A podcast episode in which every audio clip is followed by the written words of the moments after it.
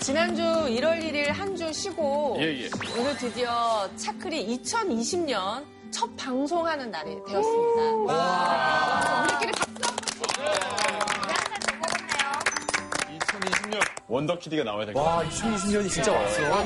진짜 좋다. 어, 믿을 수가 없네요. 자, 늦었지만 시청자 여러분, 새해 복 많이 받으세요. 아, 새해 복 많이 받으세요. 아, 아, 아, 새해 복 많이 받으세요. 아, 왜 아, 새해 복 많이 진짜 아우, 아우, 아우, 아예 새해 복 많이 받으세요. 아 진짜. 아예 새해 복 많이 받으세요. 아 진짜. 제가 제일 먼저 불었다는 거 좀 기억해 주시고요. 아 진짜 이 사람들 무릎이 너무 가벼워. 하여튼 새해 복 많이 받으시고 또 우리 착한 가족들도 올해 하는 일 다 잘 되고 아, 건강하길 바랍니다. 우리 오래 봤으면 좋겠어요. 한 10년, 10년 넘게. 네. 원래 아나운서 상을 받으면 그 다음에 퇴사한다는 JTBC 오, 맞아. 징크스가 있다고 하던데 저는 회사에서 오래오래 가도록 하겠습니다. 믿음직스럽다. 강정 아나운서 웃으면서 거짓말을 해. 많던데 네. 그래도 강정 아나운서의 마음은 언제나 이곳 JTBC에 머물러 있네요. 언니 왜 그래요? 보내려고 그래요. 아니, 아니, 보내지 마. JTBC에 뿌리 좀 막으세요. 여기 귀신이 되시라고. 귀신이? 귀신이 되시라고. 그냥 사람만 있으면 안 돼요? 있을게요, JTBC라고 적어놓고. 그래. 문신하니까 우리. 횟수로 치면 4년이죠. 지난 시간을 돌이켜보면 정말 많은 주제를 저희가 다뤘어요. 맞습니다. 개인적으로 작년에 했었던 주제 중에 좀 기억에 남는 거 있어요? 저는 그때 퓰리처상 받으셨던 그 김경훈 기자님께서 나오셔서 정말 값진 얘기 해주셨잖아요. 네, 네. 그래서 제가 그 카메라를 받았던 기억이 아, 맞네. 저기 강지영 씨한테 드리는 게 맞아요.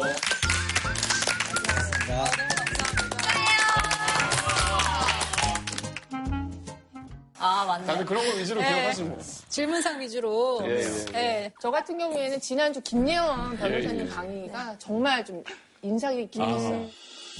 장애는요 그냥 저랑 같이 가는 거고 저한테 익숙해진 거죠. 역시 질문상을 타신 날이네요. 어, 그럼요. 저는 개인적으로는 가장 기억에 남는 건 우주. 아, 역시 망원경 천체 막. 받았네요. 맞죠. 아니, 아니, 그거를 내가 받고 집에 가는데 정원 씨가 계속 망원경 계속 쳐다보는 거예요.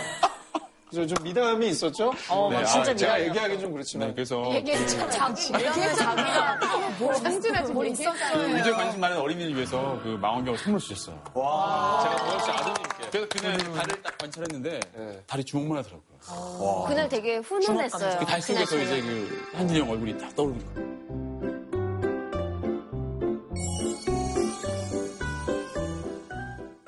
훌륭한 과학자가 됐으면 정말 좋겠네요. 뿌듯하네요. 저 상타지 않아도 생각나는 강의 있습니다. 김유리 교수님 강의. 아, 진짜 김유리 약간 한국 사회를 너무 뒤집어 좋았어요. 놓으신 느낌. 맞아요. 그때 난리 났었죠.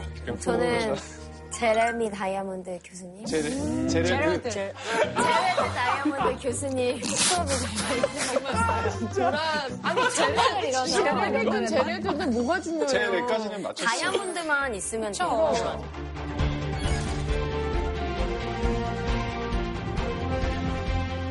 오늘 들을 강연이 또 최고의 강연이 되지 않을까 또 기대를 하게 되네요. 네. 사실 오늘 빈자리가 있잖아요.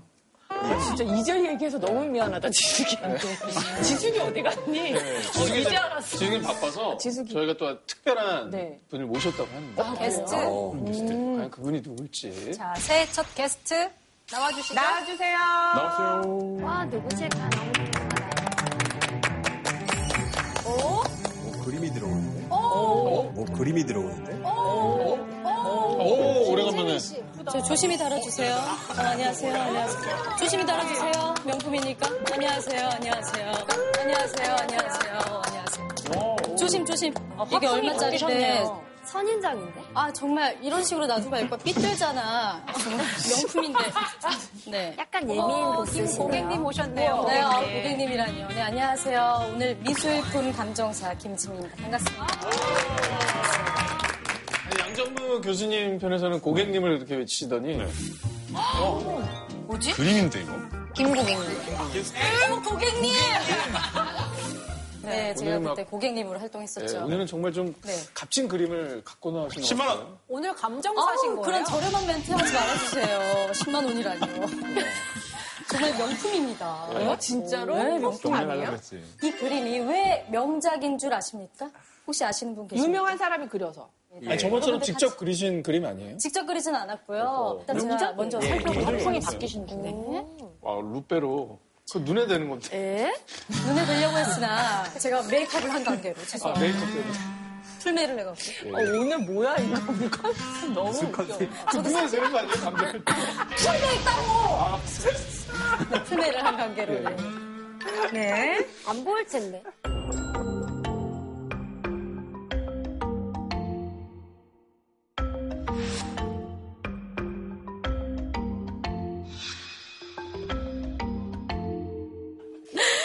사실 이 정확히 말하면 이 그림이 명품이 아니고 예. 명품을 그린 그림입니다. 네?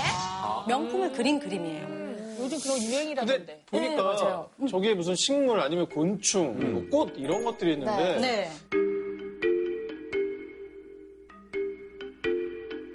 제, 제일 밑에 한 줄은 뭐예요? 저 분홍색으로 정리 여기 뿌리 아니에요? 어? 어, 뿌리예요? 약간 보는 눈이 있으시네요. 여기 딱 이렇게 딱 바로 보이시나 봐요. 얘네들이 주인공이긴 한데. 당근? 자, 그러면 제가 힌트를 조금 드릴게요. 자, 첫 번째 힌트입니다. 인류 역사상 획기적인 발견으로 made in 멕시코산이라는 것. 네. 두 번째, 왕족만 사용했다는 것. 자, 세 번째, 지금도 우리는 이것으로 무언가를 만들고 있습니다. 정답, 향수. 향수. 정답. 데킬라. 데끼, 그치, 멕시코, 그렇지, 멕시코. 그렇지. 정답. 벌레로 데킬라. 정답. 연지벌레. 연지벌레.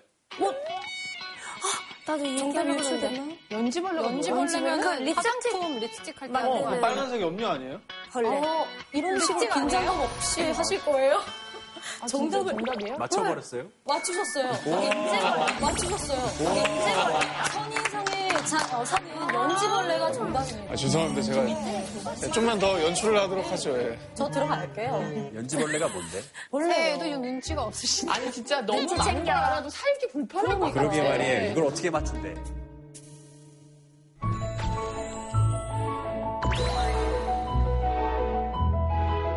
자, 연지벌레에 대해서 좀 설명해 드릴게요. 여기 선인장 위에 막 작고 귀여운 벌레 이 보이, 보이시죠? 네네. 귀여워. 너무 귀엽죠? 건포도. 너무 귀엽죠. 이 연지벌레가요, 16세기를 사로잡은 진홍색 염료를 쓸 때 쓰이는 벌레예요. 근데 이 연, 연지벌레를 빠야만 색깔이 나와요. 맞아요. 이렇게, 이렇게, 이렇게, 이렇게, 이렇게, 이렇게. 막 문질러서 막 으깨야만 저런 색이 나오는데, 네. 이게 얼마나 귀했냐면, 왕족 의상에만 사용이 그랬어요? 됐다고 합니다. 명품 재료였대요. 저 색상이 그 당시엔 연지벌레에서밖에 안 나오는 색상이었던 거예요? 그렇죠. 그럼 진짜 부의 상징이었겠다. 그렇죠. 네, 뭐. 제가 알기로는 딸기 맛 아이스크림에도 맞아요. 들어갔다는 거. 그럼 오늘 주제가 혹시 화장품? 아니, 연지벌레? 어, 곤충? 일단은 뭐 추측이 많이 되실 것 같은데 오늘은 정말 독특하고 흥미로운 강연이 준비가 되어 있습니다. 그럼 명 강연을 펼쳐 주실 선생님을 바로 모셔보도록 하겠습니다. 자, 다 같이 불러볼까요? 선생님,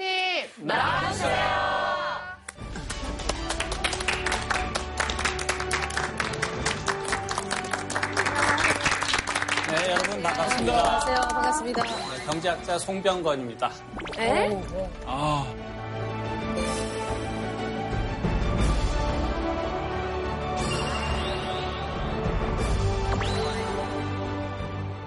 아니 약간 좀 몸 푸시라고 네. 농담 한마디 건졌거든요. 예, 어, 그럼 좋죠. 어, 기대됩니다. 아까 걸어 나오시는데 유재석 선배님인 줄 알았어요.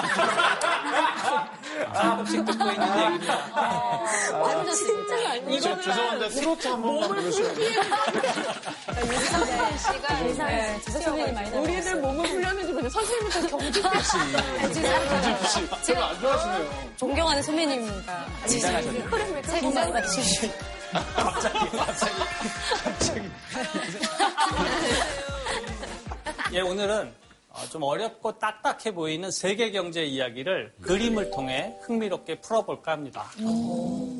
뭐 그림으로 또 경제학을 또 설명해 주신다니까 더 재미있을 것 같고 쉬울 것 같고 기대가, 기대가 됩니다. 되네. 숫자를 보면 기분이 나빠지거든요. 그게 제 마음인데요. 사실 제가 하는 분야를 경제사라고 합니다. 경제의 역사. 그런데 보통 경제하면 사람들이 딱딱하게 생각하기 쉽고요. 역사는 또 지루해 하는 분들이 많죠.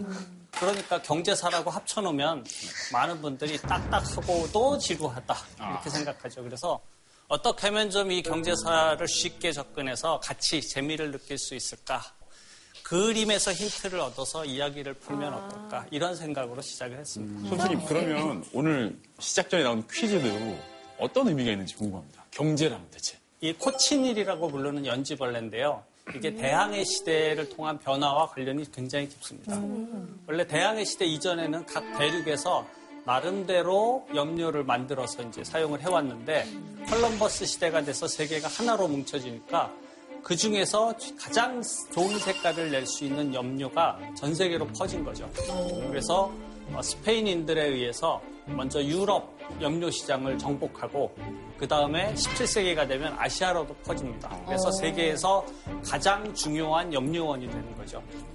그러니까 대항해 시대를 통해서 전 세계가 하나의 경제권, 하나의 시장으로 묶이게 됐다는 것을 가장 잘 보여주는 사례라고 볼 수 있는 거죠. 지금 단위로 치면은 연지별로 염료가 가격이 어느 정도나 됐을까요?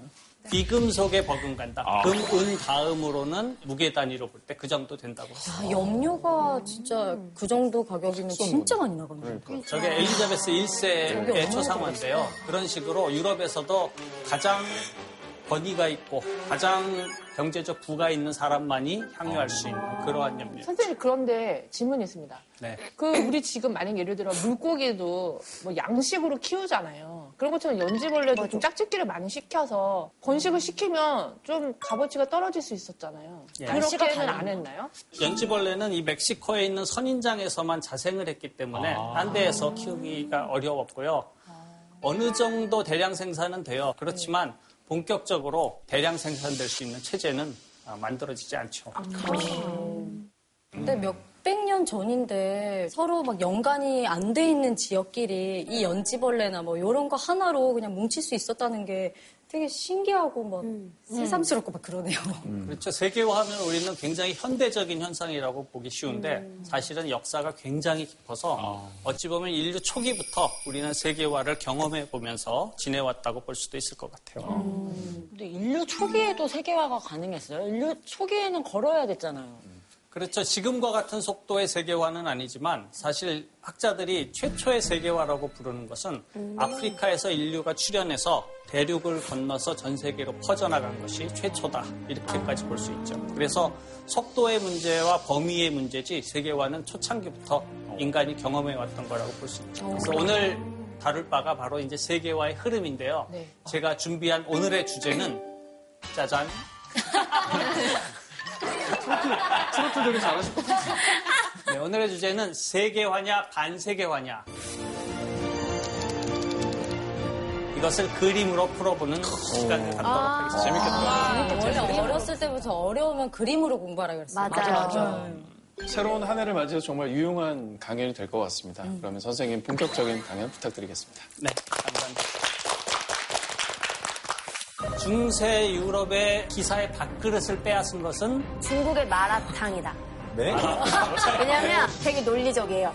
어떤 세계화가 바람직하냐. 자발적으로 한 세계화는 긍정적인 효과가 많고 강제적으로 세계화를 수용당한 국가들은 피해를 많이 본다. 바로 이 그림에 표현이 되어 있는데요. 이것이 어떤 내용을 담고 있나 상상을 해보시기 바랍니다.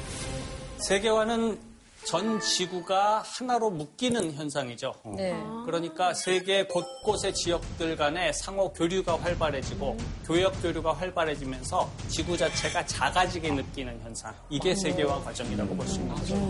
선생님 그런데 그 세계화라는 게 그 예전에는 굉장히 인기가 많았잖아요. 세계화, 세계화 하면서 우리나라도 글로벌 인재를 만들어야 된다는 얘기도 나오고. 근데 요즘엔 조금 이제 논란이 되고 있는 주제인 것 같습니다. 선생님의 이 세계화에 대한 입장은 어떠신지? 그러니까 세계화가 좋은 것이다, 나쁜 것이다, 이렇게 딱 잘라서 말하기는 어려운 것 같아요. 어떤 세계화는 긍정적 효과가 크고, 다른 것은 부정적 효과가 크기도 하고요. 또 시기에 따라서도 그 효과가 다르게 나타납니다. 그래서 일률적으로 나는 친세계화다, 나는 반세계화다, 이렇게 말하는 것은 너무나 어, 짧은 시각이라고 볼 수가 있는 거죠. 자, 먼저 몇 개 그림을 보여드릴 테니까 여- 이것이 어떤 내용을 담고 있나 상상을 해보시기 바랍니다. 두 개 그림이 있죠. 왼쪽 그림을 보면 어떤 게 생각나나요? 트럼프 씨 옆모습? 아, 어, 트럼프 위에 누가 올라가 있어요? 그렇죠. 저 올라가 있는 사람이 엉클, 어, 엉클 쌤. 엉클쌤 맞습니다. 미국을 의인한 인물이 엉클쌤인데요. 지금 빙산 위에 앉아서 난감한 표정을 짓고 있죠.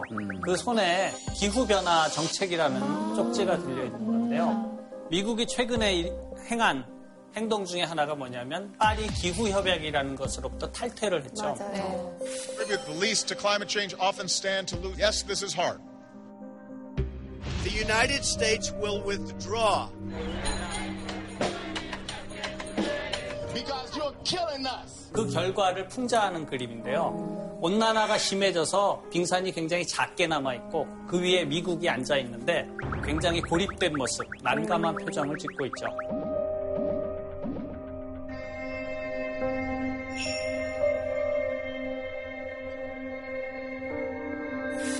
오른쪽 그림도 볼까요? 오른쪽 그림은 어떤 것 같습니까? 영국이네요. 일단. 영국 전 총리 카메론 총리가 나무 위에 앉아 있는. 네.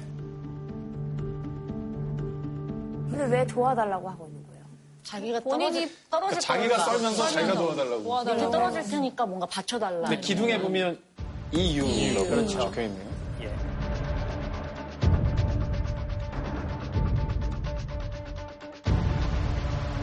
그러니까 저 카메론 총리가 결국은 유럽 연합으로부터 탈퇴할지 말지를 국민 투표로 붙이겠다고 한 총리죠. 예.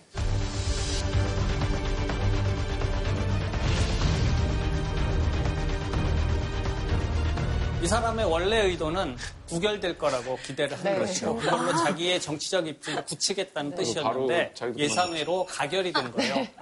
그래서 유럽 연합으로부터 영국은 탈퇴를 할 수밖에 없는 상태가 돼서 톱질을 할 수밖에 없는데 본인도 아는 거죠. 그렇게 되면 영국의 위상이 땅으로 추락할 것이다. 아, 그래서 참 난감한 표정을 짓고 있는 사파라고 볼 수. 도와달라고 하는 거 보니까 막 그런 느낌인 것 같아요. 아우, 나 좀, 아우, 화내면서 이제 말려주는 거예요. 아, 그만해, 그만해 하기를.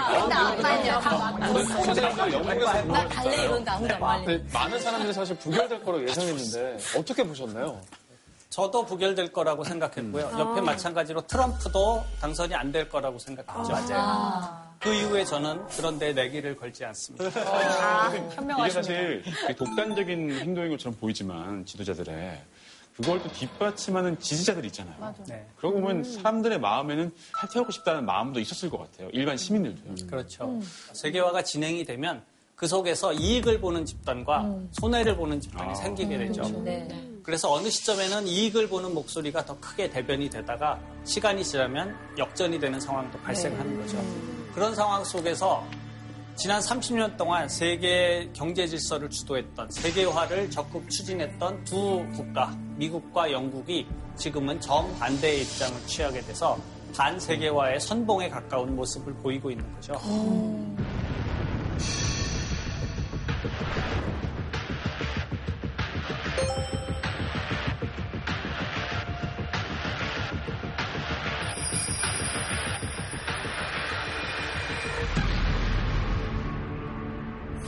자, 그래서 우리가 지금 앞으로 볼 얘기는 뭐냐면 세계화라는 것이 무조건 좋으냐 나쁘냐 이렇게 볼 것이 아니라 어떤 세계화가 바람직하냐 하는 거죠. 그래서 첫 번째로 봐야 될 게 역사적으로 본다면 자발적으로 한 세계화는 긍정적인 효과가 많고 네. 강제적으로 세계화를 수용당한 국가들은 피해를 많이 본다 하는 측면을 보여줄 것입니다. 먼저 이 그림 이제 살펴보시죠. 어떤 장면으로 보이나요? 구경, 구경하는 것 같은. 왼쪽에 계신 분들이 인종이 다른 것 같은. 그렇죠. 오른쪽에 보면 그 동양인도 있는 것 같아요. 동양인도 어, 있고요. 그러게요. 중계 사람이 있다. 남물, 박람회 이런 건가요? 아주 정확합니다. 예. 이게 1851년에 영국에서 세계 최초의 만국 박람회가 열리는데요. 어, 시골에서 온 영국 가족이 어, 런던에서 열리고 있는 이 박람회장을 구경 온 거예요. 그래서 아빠, 엄마, 아이 둘이 보이잖아요. 네.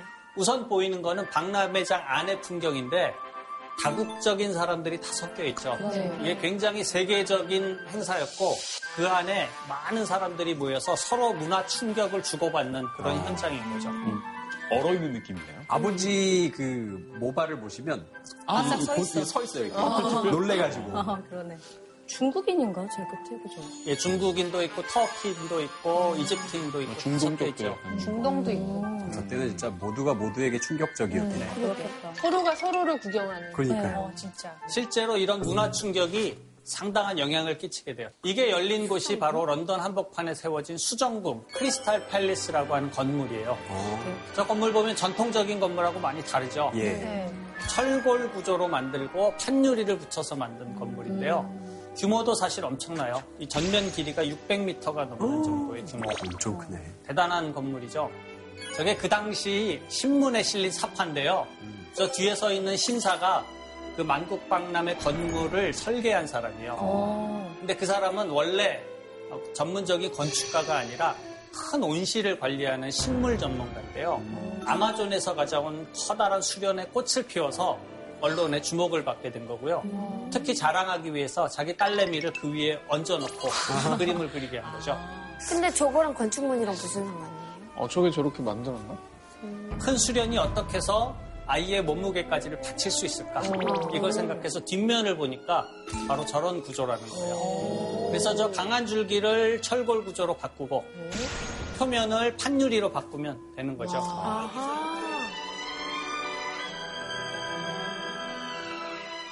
흔히 이제 돌이나 목조 이런 건물은 많이 봤는데 저렇게 정말 철골의 유리 건물을 봤을 때는 정말 사람들 눈이 막 돌아가지 않았을까? 그렇죠. 네. 언론도 그래서 놀라서 이름을 크리스탈 팰리스, 수정궁이라고 이름을 붙인 거고요. 요즘 시대에 지을 법한 그런 진짜. 건물. 요즘 시대 지었으면 인스타에 완전 해시태그 이게 그러니까 산업화의 성과를 보여주기 제일 좋은 거고요.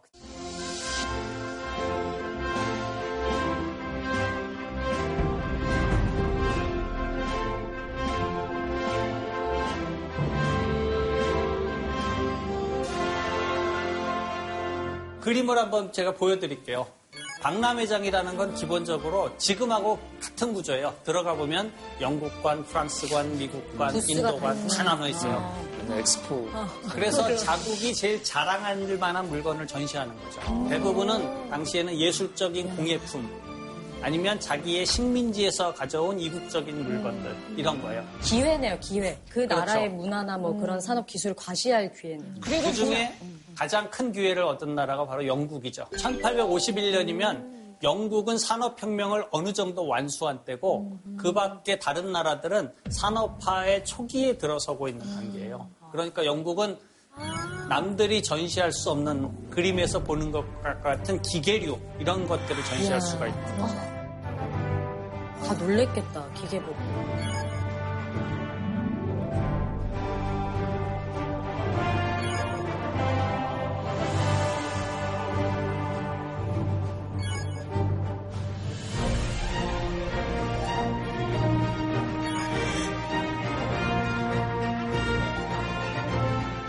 나라별로 간을 보여주신 거 보니까 기계가 있는 건 진짜 영국밖에 없네요. 그렇죠. 그러니까 전 세계에서 영국의 발전된 모습을 보고서 너도 나도 우리도 이렇게 되고 싶다라는 생각을 많이 했을 것 같아요. 그렇죠. 그게 가장 중요한 충격이죠. 예. 특히 서구에 있는 많은 국가들에서는 산업화를 거치지 않고는 이제 열강으로 남아있을 수 없겠다. 우리도 서둘러서 공업화를 하자. 이래서 19세기 중반부터 경쟁적인 공업화 시대가 열리게 되는 거죠. 지금까지 본 게 박람회라는 걸 통해서 자발적인 세계화를 봤어요. 사실 이게 다른 사람들에게 피해를 주는 것이 아니라 지식을 융복합해서 새로운 분야에서 혁신을 만든 것이니까 가장 긍정적인 형태로 세계화를 한 거라고 볼 수가 있어요. 네. 그런데 모든 세계화가 그렇게 긍정적인 방식으로만 이루어지는 건 아니겠죠. 네. 이 그림을 한번 보세요. 어떤 걸 묘사하고 있는 걸까요? 노예제도 같은데요. 노예. 누가 무슨 채찍 들고 있는 사람 아닙니까? 우리? 저거 쌓여 있는 것들 뭐예요? 그 공장 같기도 하고 엄청 큰 호두 같은 걸 움직. 타조알 공장. 그렇죠. 뭔지 굉장히 궁금한데 또 핵심적인 것은 저 둥그런 물체인데 저게 뭐냐면 아편이에요. 아편이요? 마약 이. 그림은 인도의 파트나라는 도시에 있는 아편 창고인데요. 저 정도 크기의 아편이 한 시점에 30만 개가 저장이 돼요. 진짜 규모가 엄청나요, 딱 봐도. 그렇죠. 마, 피아입니까 이게 무슨? 근데 저 공장을 누가 운영한 거예요? 당시 인도는 영국의 식민지였기 때문에 네. 영국에서 진출한 아, 동인도 회사가 저것을 전략적으로 이제 운영을 한 거죠. 선생님, 근데 저 때는 아편이 합법이었나 봐요. 어, 애초에 합법이지는 않았는데 사정은 이런 거죠. 왜 인도를 저런 아편 생산기지로 만들었냐 하는 것은 기본적으로는 영국의 식민지였기 때문인데요. 원래 17, 18세기 중반까지도 세계 면직물 시장은 인도가 독점적인 지위를 차지하고 있었어요. 맞아, 화려했던.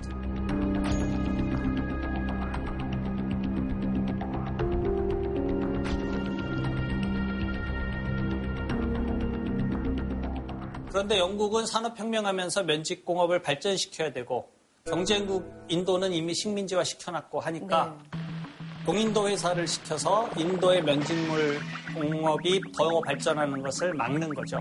그렇게 돼서 결국 시간이 지나고 나면 인도는 이제 면직물 생산하는 국가가 아니라 면화라고 하는 원료를 공급하는 국가로 전락을 하게 됩니다.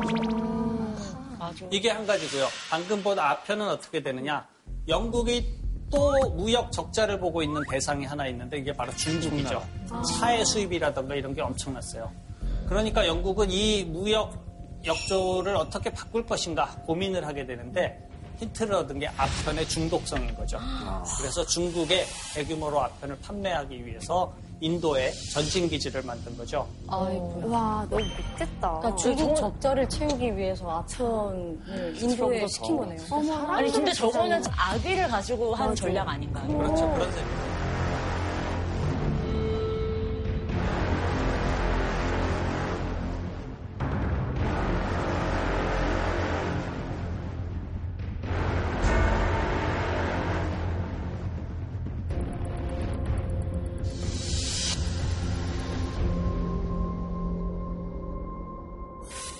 결국에 인도와 중국이 영국에 의해서 강제적으로 세계화가 된 사례를 저희가 본 거네요. 그렇죠. 강제적 세계화. 인도는 완전히 식민지 국가로 전락을 해서 자기들이 가지고 있는 면직물 생산이라고 하는 기반이 다 무너진 거고요. 중국은 그 당시에 세계에서 가장 인기가 좋은 물건들을 생산하는 국가였는데 공업화에는 늦어지는 그런 상황과 맞물리면서 결국은 19세기 말이 되면 세계 최강국의 지위를 잃게 될 수밖에 없는 그런 상황이 되는 거죠. 우리나라도 선생님 그 당시에 이제 일제 강점기를 거치면서 비슷하게 강제로 이제 세계화에 이제 편입된 케이스가 되겠네요. 그렇죠. 강제적 세계화. 이게 20세기 초의 모습인데요. 세계 경제가 어떻게 엮여 있냐를 보여줘요. 당시 세계의 최강국, 무역 강국, 자본 수지 강국은 영국이에요. 네. 영국은 미국이나 유럽에 대해서는 막대한 적자를 봐요. 그런데 어떻게 최강국의 지위를 유지하느냐 하면 인도와 같은 나라, 그리고 중국에서도 막대한 흑자가 들어오죠.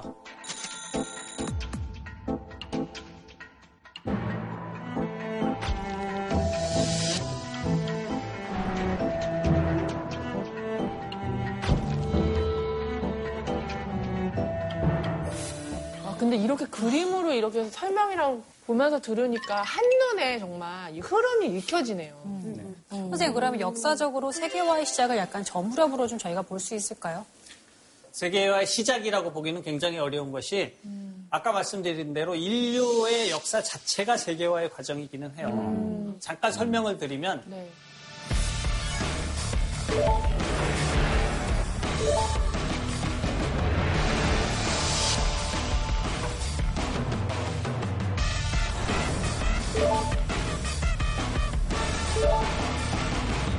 그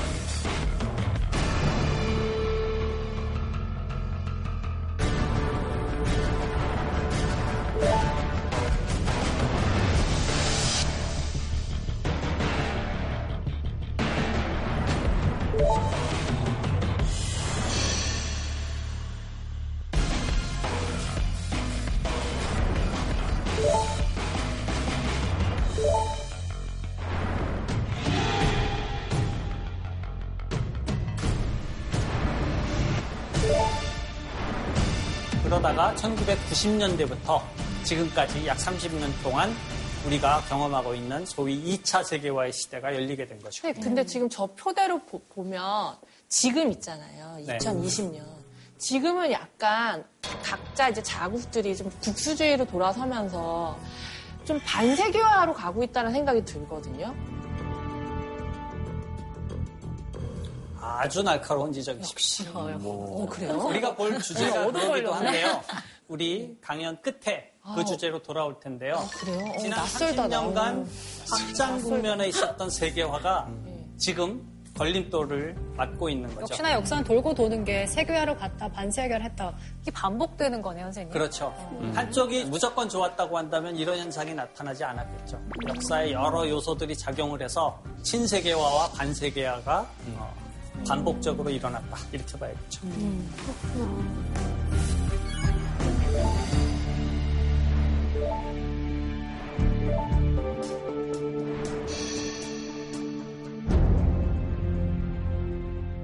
아, 이런 변화 속에서 그 다음에 세계적으로 중요한 역사적 사건이 바로 어, 대항해 시대죠. 저 게임 재밌는데. 맞아요. 고전 게임 좀 했거든요. 우리 컬럼버스로 상징되는 바로 이 대항해 시대가 왜 중요하냐면 이 지도에 지금 여러 어, 탐험가들의 활약상이 나오고 있는데요.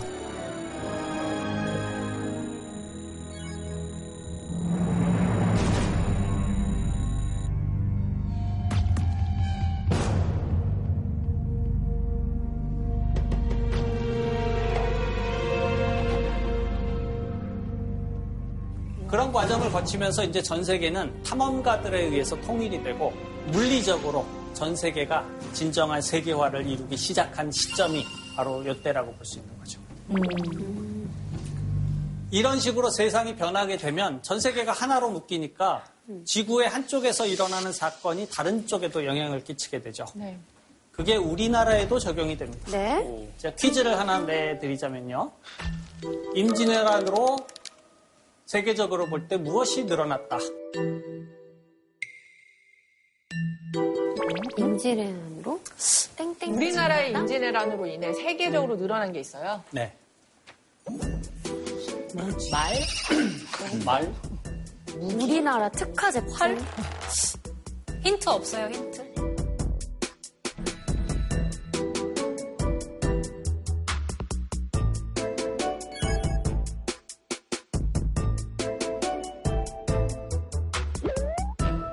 물건이에요? 물건이라고도 볼 수 있어요. 사람은 아니겠죠. 중요한 점은 이기도 저 합니다. 그림 그림에 나와요? 어! 선생님, 노예, 우리나라의 노예들이 팔려갔습니까, 혹시? 물건이에요? 말씀은 정답입니다. 네?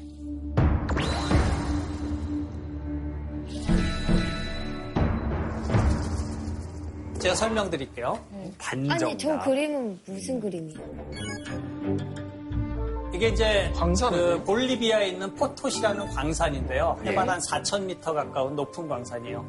스페인 정복자들이 경제적 이득을 찾아다니잖아요. 그러다가 가장 성공한 사례가 뭐냐면 이 엄청난 은광산을 발- 발견합니다. 아. 이게 말하자면 은광석이 가득한 산이라고 볼 수가 있는 수준이에요. 그래서 원주민들을 강제로 끌어다가 강제적으로 일을 시켜서 은광석을 밖으로 빼나가는 거죠.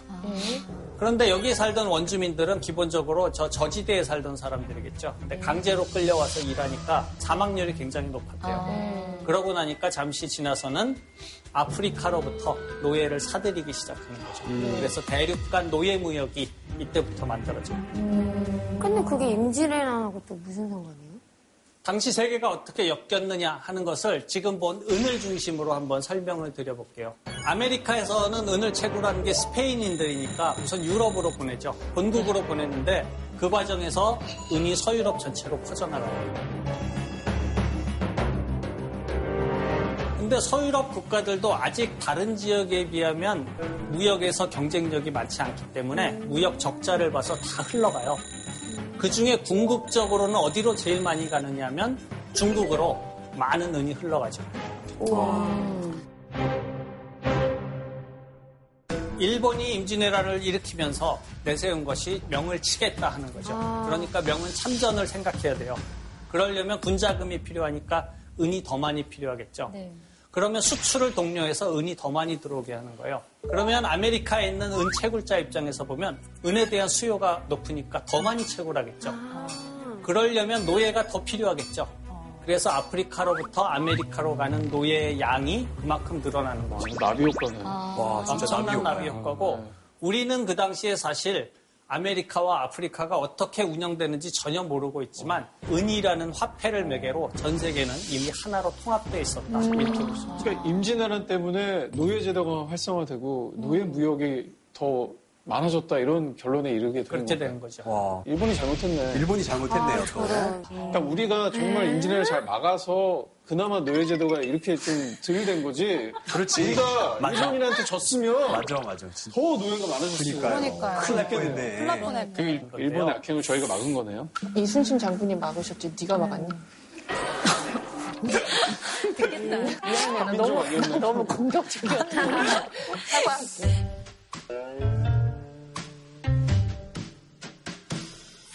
그럼 이렇게 유럽이 세계를 압도하면서 새로운 시대를 열어갈 때 당시까지 최강국이었던 중국은 무엇을 하고 있었나? 대항해에 전혀 무관했느냐? 그렇지는 않고 나름대로 장거리 항해를 몇 차례 했어요. 유명한 분이시잖아요. 그렇죠. 배도 엄청 크기로 막 환관이시고. 예. 네, 환관인데 우리가 일반적으로 갖고 있는 환관이라는 이미지와 달리 풍채도 굉장히 크고 어, 통치력도 굉장히 강한 이런 분이죠. 이 정화라는 사람이 아, 명나라 초기에 황제의 명을 받아서 장거리 항해를 합니다. 그래서 그림 저 지도에 나온 것처럼 중국 남쪽으로 해서 동남아시아를 거치고 인도를 거쳐서 아프리카 동단 그리고 아라비아 반도까지 가기를 총 7차례 합니다. 한 번 다녀올 때 보통 2년이 걸려요. 그 당시에 중국은 유럽에 비해서 경제력이나 군사력이 비교가 안 되게 컸기 때문에 상당한 정도의 비교가 물리적으로 가능합니다. 진짜 크다. 그 뒤에 있는 배, 통통배처럼 보이네, 통통배.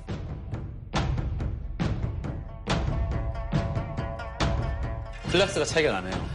크기를 우선 비교를 정확하게 해드리자면. 컬럼버스의 배는 제일 큰 배가 20m. 저렇게 큰 함대를 빼고 그냥 세계 여행만 했나요? 가서 했던 일은 무엇이냐? 이제 명제국이 건설이 되었으니까 주변 국가들과 다시 관계를 정립하는 거예요. 기본적으로 조공 관계를 확립하고 화이 사상, 중국이 세계의 중심이고 나머지가 복속한다는 질서를 다시 한번 확인하기 위해서 보낸 거죠. 아, 그렇게 따지면 저 때는 중국이 좀 신사의 나라였네요. 어쨌든 가서 침략하거나 식민지 빨대 꽂거나 하지 않고 그냥 정말 관광의 목적으로. 정치적으로 그냥 교육을 대자랑 어디 가는 그때 크루즈 띄웠는데 크루즈. 침략성이 아니라 크루즈였어. 결국은 이렇게 정화의 원정을 통해서 중국은 지금도 중국이 많이 시도하고 있는 해양 실크로드 교역로를 확보하는데 상당한 성공을 거두고 동남아 여러 지역에 가면 지금 화교 집단들이 있잖아요. 네, 바로 이때부터 형성이 되기 시작한 거예요.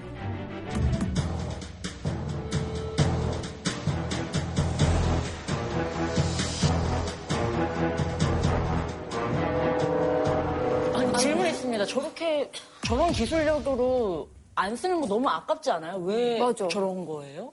뭐 여러 가지 설명이 있는데 그 중에 아깝다. 하나는 일곱 차례나 나가봤더니 역시 세계의 중심은 중국이라는 것만 확인했고 하기만 해서. 다른 해석의 하나로 내부적인 갈등 관계를 얘기하기도 해요. 그 이 관점에서 보면 문인 관료들이 환관 세력을 쳐내기 더 위해서 유교 것 이데올로기를 내세우고 해금 정책을 폈다.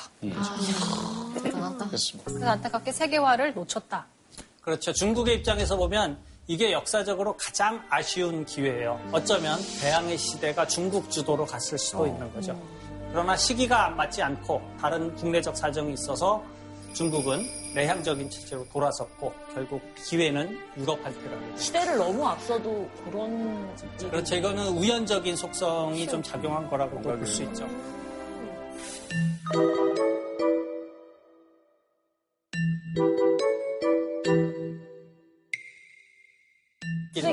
저 그림은 누가 봐도 유럽 사람이 그린 것 같습니다. 그러니까 중국은 너무 나쁘게 그려. 그냥 다 얼굴이 무도사 매추도사예요. 아, 스타킹 친구 아니야? 전형적으로 유럽인들이 본 그리는 동양인의 모습이 드러나 그러니까 있는 좀, 건데 어떤 장면일까요? 뭘 갖다 바치는. 그러니까 온갖 물건들을 약간 좀 부탁하는 느낌? 팔아주십시오. 어, 약간. 약간 이런 보면은 그러니까 쩔쩔매는 게 서양인이고 네. 중국은 자세가 상당히 다르죠. 갑의 위치에서 그렇죠. 갑에 위치해 있는 게 지금 중국의 당시의 권륭제예요. 아, 그리고 저 서양인들은 영국에서 파견된 메카트니 사절단인데요. 여러 가지 물건들을 가져와서 황제에게 환심을 사고 자기네들의 요구 사항을 얘기하는 거예요. 지금 영국은 유럽을 대표할 만한 상품 생산국이다. 그런 중국의 교역을 좀 쉽게 하게 중국 대사도 파견되고 중국 상인들이 머물 그러한 거주지도 만들어 달라. 이런 요청을 하는 거죠. 근데 보시면 알겠지만 황제의 표정은 굉장히 심드렁하죠. 네. 멀리서 오느라고 고생은 많았는데 우리가 보기에는 여러 조공국 중에 하나가 온 것 뿐이니까 특별한 대우를 받을 생각하지 말고 헐. 현 상황에 만족하라. 이렇게 얘기를 하죠. 와, 콧대가 콧대가. 그리고는 심지어는 이 서신을 어, 왕에게 전달해라. 지구 저편까지 평화가 유지되는 것은 중국의 천자가 마음을 넓게 쓰기 때문이니까 고마움을 갖고서 야. 그런 마음 자세로 살아라. 이렇게 쓰죠.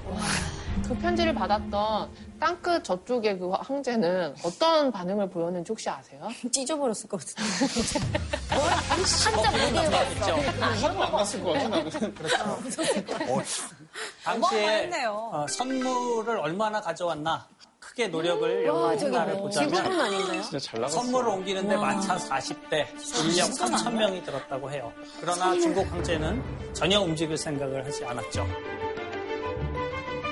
그 영국은 왜 저렇게 잘 보이려고 한심을 살려고 했던 거예요? 자기네 물건 팔려고요? 그러니까 세계에서 제일 중요한 시장이 아시아라는 것, 그 중에 중국이라는 것을 알고 있으니까 이것을 유럽 국가 중에 가장 앞서서 자기네가 개방시키겠다 하는 생각이었죠. 결국 저때 당했던 수모에 대한 복수심을 계속 좀 갖고 있었겠네요. 그랬겠죠. 그래서 그 당시에 이 사절단에서 쓴 글을 보면 이렇게 얘기를 해요. 우리는 거지처럼 입성했고 죄수처럼 지냈으며 불황아처럼 떠났다.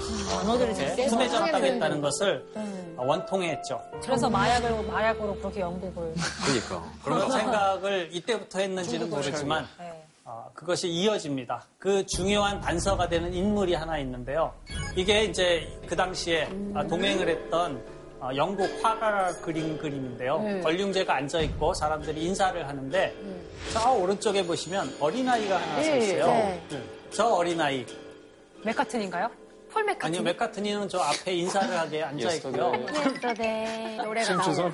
아, 예, 아니요. 네, 저 아이가 애기가 장거리 비- 배를 탔네요.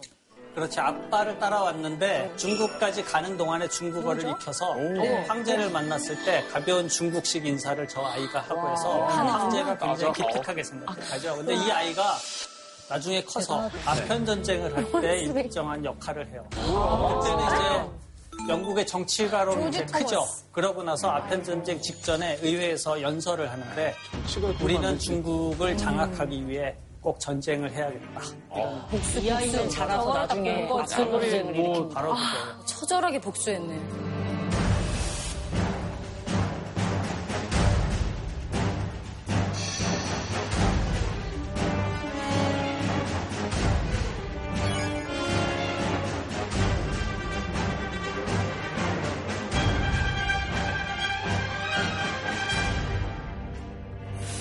자, 이번에는 다른 나라로 한번 건너가 볼까요? 이 그림 보시면은 원래 대항해 시대를 이끌었던 거는 스페인, 포르투갈이잖아요. 근데 이 두 나라는 경쟁력이 좀 약해지고 그 다음에 중상주의 시대를 이끈 강력한 국가의 대표가 바로 네덜란드죠.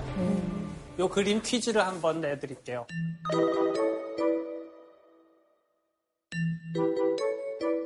렘브란트! 렘브란트 맞아요. 렘브란트 맞았습니다. 사실 정확한 말인데요. 이걸 맞추네. 맞아요. 질문은 그게 아니었어요. 아, 그래요? 화가는 렘브란트.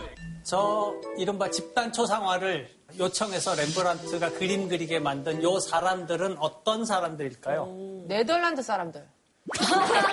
정답. 아, 틀린 말은 아닙니다. 돈이 많은 사람들. 역시 꽤 돈이. 많은 사람들. 성직자? 성가대. 저승사자. 그 느낌 있네요.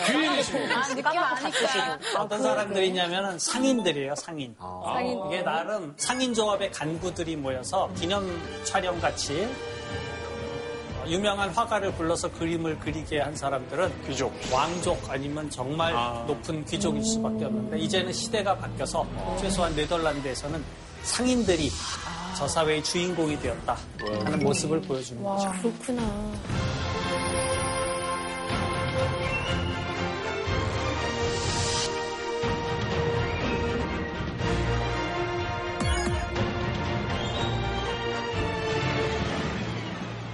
당시에 이제 네덜란드를 필두로 해서 많은 나라들이 아시아에 값비싼 물건을 수입해서 큰 이득을 남기는데요.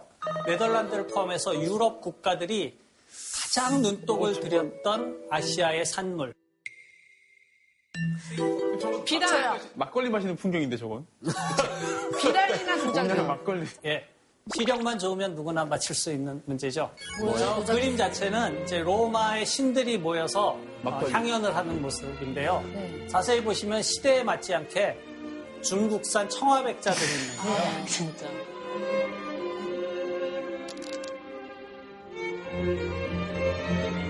아, 그렇구나. 어, 이게 왜 그러냐면 저 그림을 그려달라고 한 사람이 청화백자 애호가여서 그린 사람이 그에 맞춰 그린 거죠. 당시에 청화백자가 얼마나 인기가 있었냐면 네덜란드만 봐도 어, 17세기 초반 약 80년 동안에 수입된 양이 3,500만 점이에요. 상상할 수 없는 수준이죠. 이게 결국은 은이 중국으로 다 유입되게 된 상황과 맞물려진 거죠. 중국에서 도자기를 맨날 가져와서 도자기가 영어로 차이나잖아요. 그래서 차이나가 됐다고 전 들었거든요. 맞습니다. 예.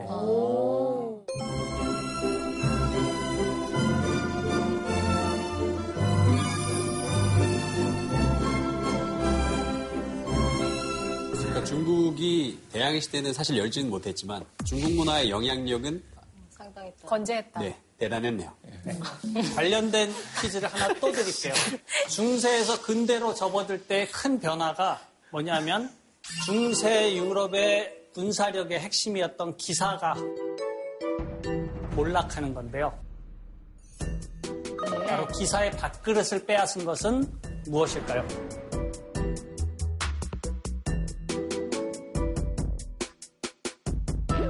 부처님? 중국의 마라탕이다. 네? 왜냐면 아니야. 들어봐. 이유를 들어보세요. 이유를 들어. 네. 마라탕. 되게 논리적이에요. 너의 영국 사람들은 매운 거를 못 먹었을 거예요. 그 중국에 아주 매운 마라탕을 먹여서 그 장, 살장을 일으켜서 중국 기사들이 힘을 못 쓰게 만든 거예요. 생활 무기처럼 음식을 사용했다. 맞아요, 마라탕. 근데 저 그림이랑 세게 관계가 있어요? 만들어서. 선생님이 너무 그림이랑 관계가 있을 뿐만 아니라 마라탕하고도 3%는 걸려요. 마라탕 마라탕은 비리하는 여기서 왜 나왔지? 네. 뭐지? 선생님, 혹시 그 화약 같은 거 아닙니까? 총? 화약. 정답입니다. 자기도 왜 불교? 하야, 하야. 왜 화약이 이 석가모니를 옆에서 많은. 악귀들이 공격을 하는데요. 네. 이 악귀를 뭐라고 부르느냐?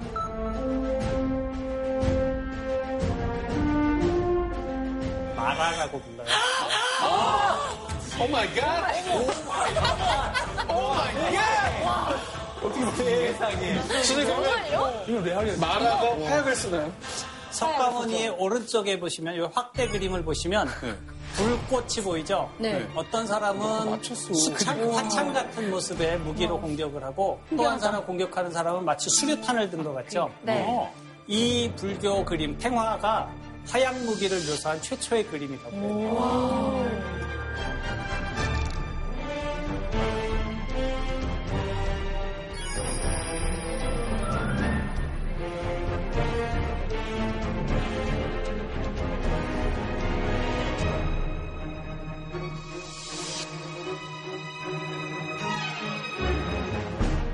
이걸 소위 군사혁명이라고 부르는데 화약 무기가 들어오면서 모든 것이 바뀌어요. 각국의 군사력은 이제 기사가 많으냐가 아니라 잘 훈련받은 상비군을 둬야만 전쟁에서 이길 수 있는 시대가 되죠.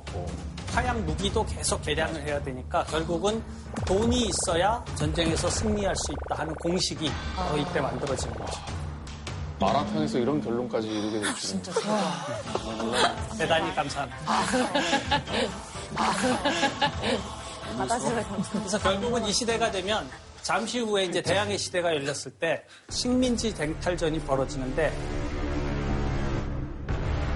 군사력을 뒷받침하는 경제적, 금융적 기반이 잘 돼 있느냐 아니냐가 선진국이냐 아니냐를 결정하게 되는 거죠.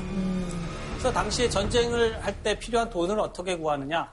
제일 전통적인 방식은 세금을 거두는 방식이고 또 하나의 방식은 은행 같은 곳에서 돈을 빌려오는 거예요.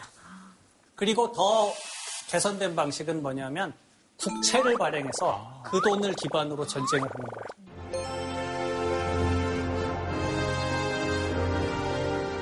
마지막 방법, 국채를 발행하는 방식은 영국이 개발했는데 이게 효과가 굉장히 좋아서 세계 해상 패권을 영국이 쥐는데 이게 큰 역할을 하게 되는 거죠.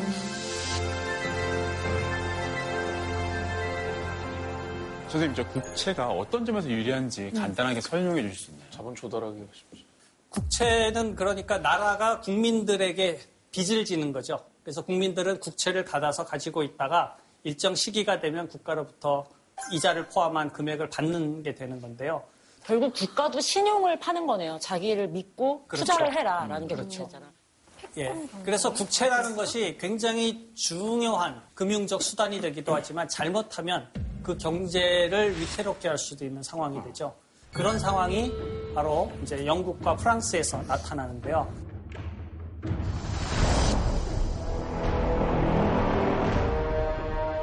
어떤 회사를 세워줘가지고 이 회사가 이윤을 많이 남길 수 있게 독점적인 무역권을 줘요.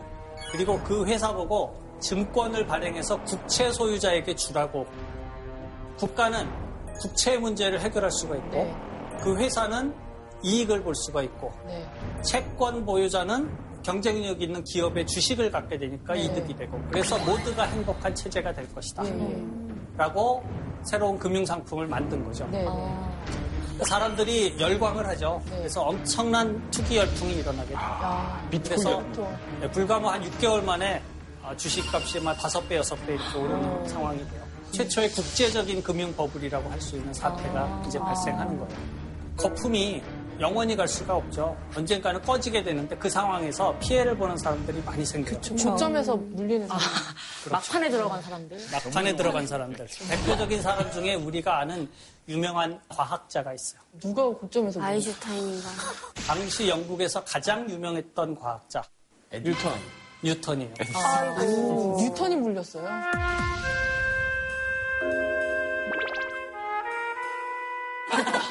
뉴턴도 물리네. 그러니까 천재도 만 잘했나 봐. 천재도 투자는 있는 거야. 사과도건님 떨어지시지. 맞아요. 처음에 적절히 투자해서 이득을 봤는데 네. 자기가 팔고 나서도 계속 오르는 거예요. 그래서 더 큰 돈으로 아. 투자를 했다가 타이밍을 놓쳐서 계속 위험해. 그때 유턴했었어야지. 그렇죠. 라인. 아, 뉴턴이 유턴을 네. 못하네. 뉴턴이 그러고 나서 한탄을 하면서 이렇게 말했다는 얘기가 있어요.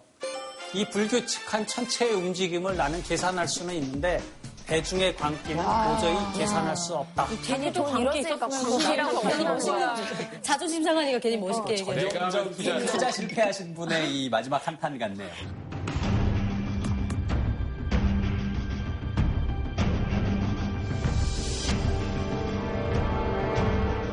사실 금융버블 하면은 저는 튤립이 가장 먼저 생각나는데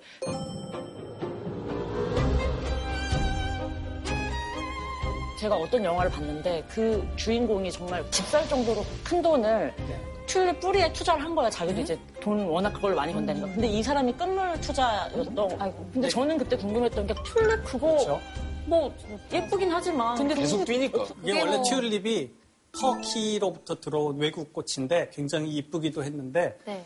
그 중에서도 특별히 인기 있는 품종이 따로 있어요. 샘페르 이쁘다. 아우구스투스라는 이름. 진짜 그 이름 자체가 영원한 황제예요.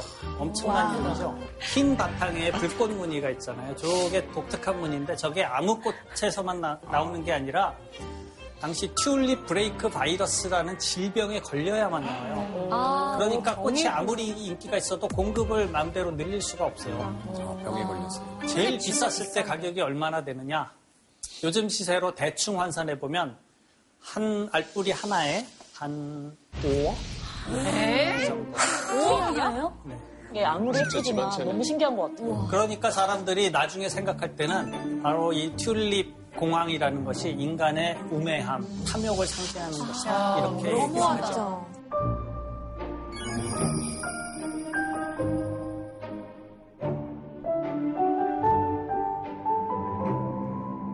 다. 너무하죠. 그런데 달리 볼 수도 있어요. 최근에 금융학자들이 얘기를 하는 걸 보면 인간의 우매함을 상징하는 것만으로 보기는 곤란하다 하는 거예요. 왜냐하면 네.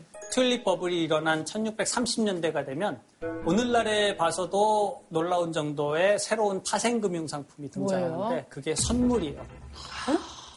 I, I bought a parcel of his whites. He said I should come here to get the certificate countersigned. 50 whites just come into bloom. W. Brock.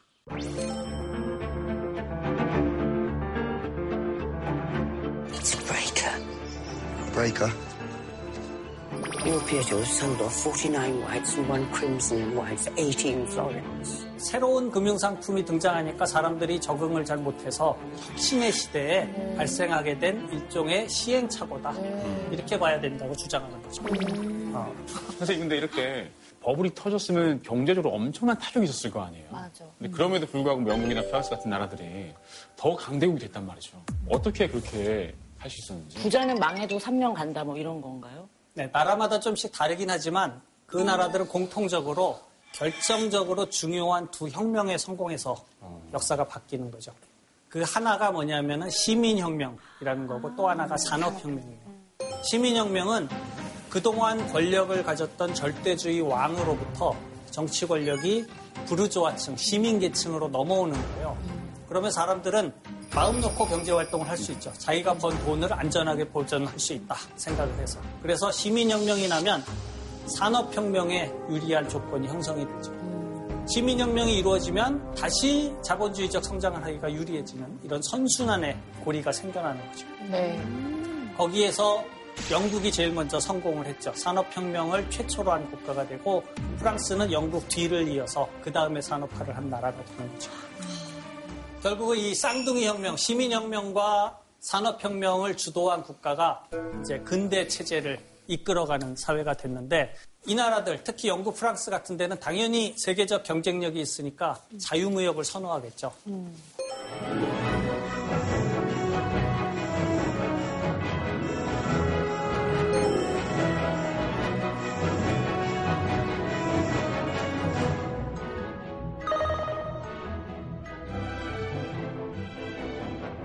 누가 더 손님이 많겠냐. 그렇죠. 라는 걸 비교하는 거 아니에요? 우선 간판부터 다르죠. 왼쪽은 자유무역 가게고 오른쪽은 보호무역 가게. 근데 자세히 보시면 색깔도 달라요. 왼쪽은 반짝반짝하죠. 거무튀튀하네요. 오른쪽은 거무튀튀하고 거미줄까지. 어, 오래됐어요. 그렇죠. 거미줄. 신선도가 떨어져요. 그렇죠. 그리고 물건도 종류가 훨씬 적어요. 예. 그러니까 이 그림 보면 누구나 자유무역이 우월하다는 생각을 하죠.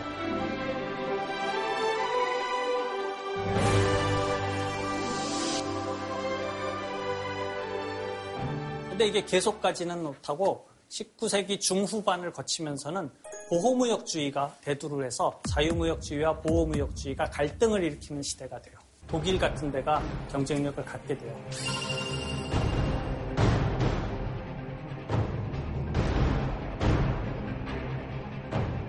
자유무역과 세계화가 무조건 좋다 했던 상황이 바뀌어서 우리도 보호무역하는 게 필요하지 않느냐 하는 목소리가 거예요. 지금 미국으로 치면 트럼프에게 표를 줬던 백인들 같은 그런. 그런 상황이 되는 거죠.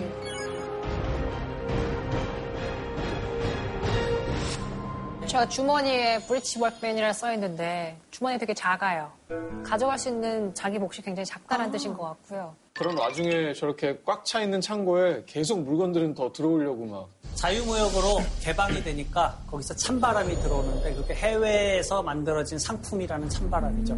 그 속에서 영국의 노동자는 일자리를 잃고 집에 두고 온 가족들을 생각하는 거죠.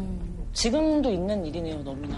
그렇죠. 지금도 와닿는 얘기죠. 이게 세계화가 되어서 경쟁을 하게 되면 세계화의 주축이 된 나라조차도 그 안에서 이득을 본 세력과 손해를 본 세력이 생기게 마련이죠. 그리고 이것이 점점 갈등이 고조화되는 것이 지금까지 역사가 보여주는 모습이라고 볼 수가 있죠.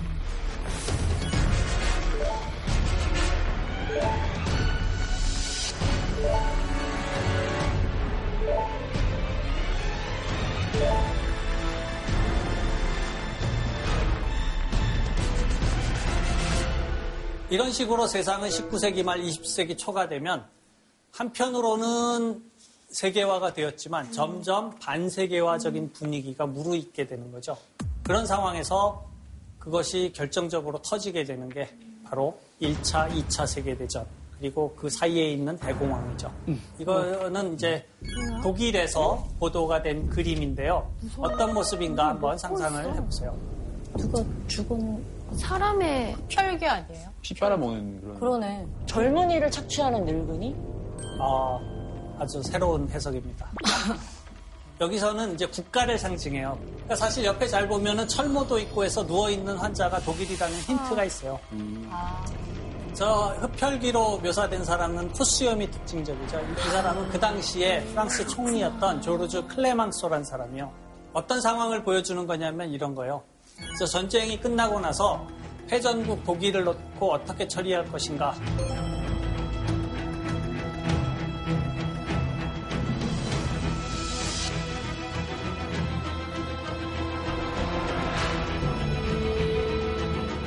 (1922년) (23년이) 제일 심했는데 (1년) 동안 물가가 얼마나 오르느냐 (1조 배가) 올라요 네? (1조 배요) (1조 배) 어머 당시 빵 하나에 2천억 마르크까지 갑니다. 2천억이요?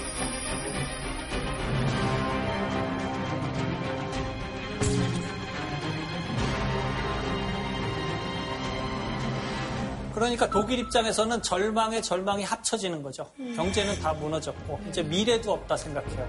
이게 나치즘이 등장할 수 있는 배경이 되는 거죠. 이런 상황 속에서 등장한 히틀러가 2차 대전과 홀로코스트 같은 참사를 만들게 거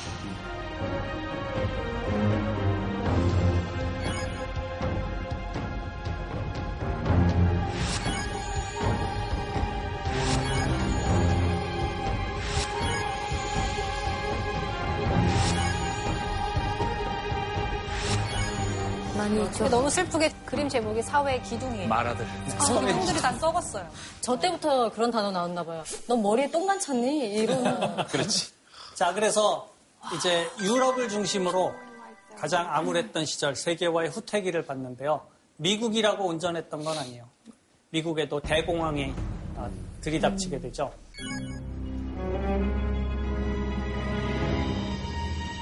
되게 다르다. 위랑 아래랑. 네. 뒤에가 큰 입간판인 거예요. 거기에 보면 세계 최고의 생활 수준. 그런데 그 입간판 앞에 사람들이 줄을 서서 빵 배급을 받는 그런 장면. 가장 신랄한 사회 비판 그런 사진이라고 볼 수 있죠. 대공황이 났음에도 이것을 국제적 공조로 해결하려는 게 아니라 각자 도생의 방식, 그것도 블록 경제를 만들어서 자국이 다른 나라를 누르면서 어, 대공황에서 탈출하겠다는 생각을 계속 유지하는 거예요.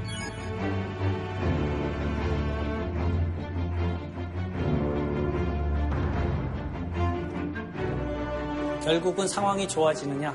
그것이 아니라 국제적인 해결책은 없고 또다시 충돌, 2차 대전이 날 수밖에 없는 거죠. 진짜 악순환이다. 전 여기서 미국과 중국이 교훈을 얻어야 된다고 생각합니다. 네. 자기들 이익만 극대화하면서 이렇게 전 세계를 갈등으로 몰아넣으면 새로운 뭔가 극단주의가 탄생할 수 있는 거잖아요. 그렇죠. 예.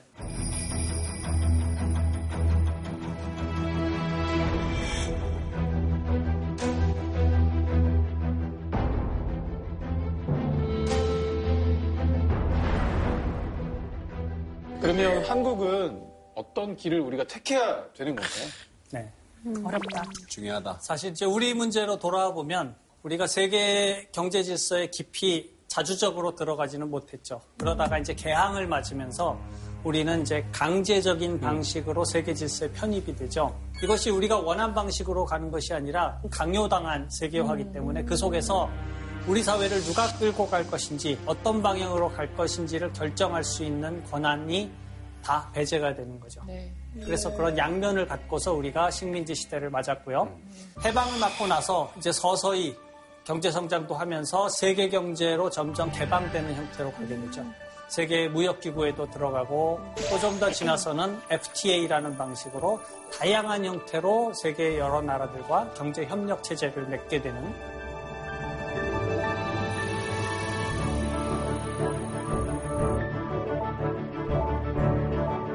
결국은 우리나라는 세계화를 등지고서는 살 수 없는 개방을 전제로 해서야 안정적인 경제 생활을 할 수 있는 나라라고 이렇게 볼 수 있는 거죠.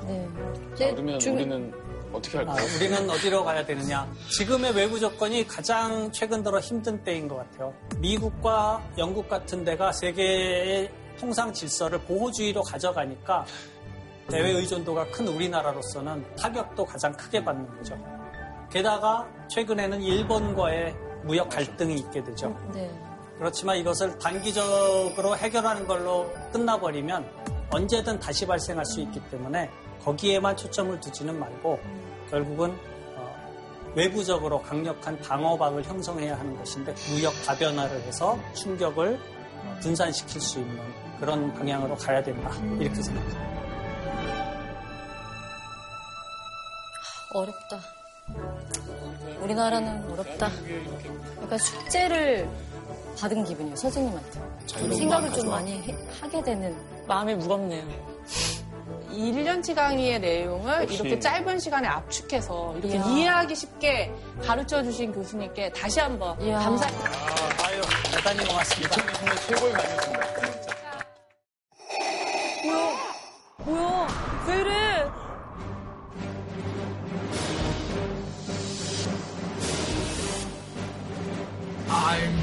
Father. 안녕하세요. 반갑습니다.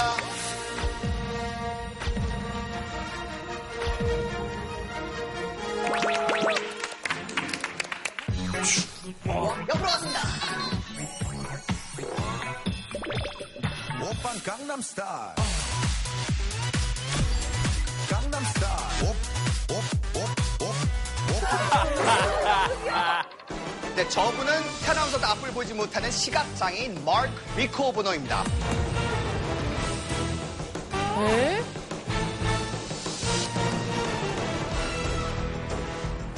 우리가 하는 일이 정말로 세상을 바꿀 수 있구나. 정말로 사회를 이롭게 할 수 있구나. 그거를 느낀 거예요.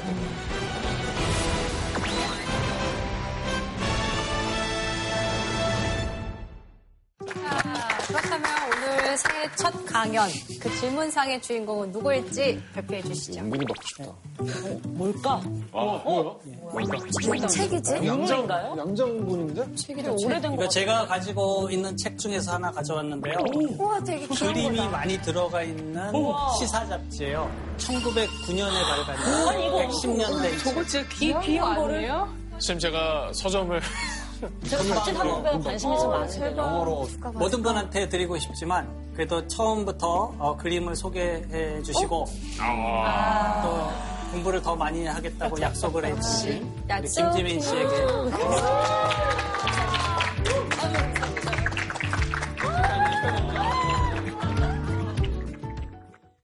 JTBC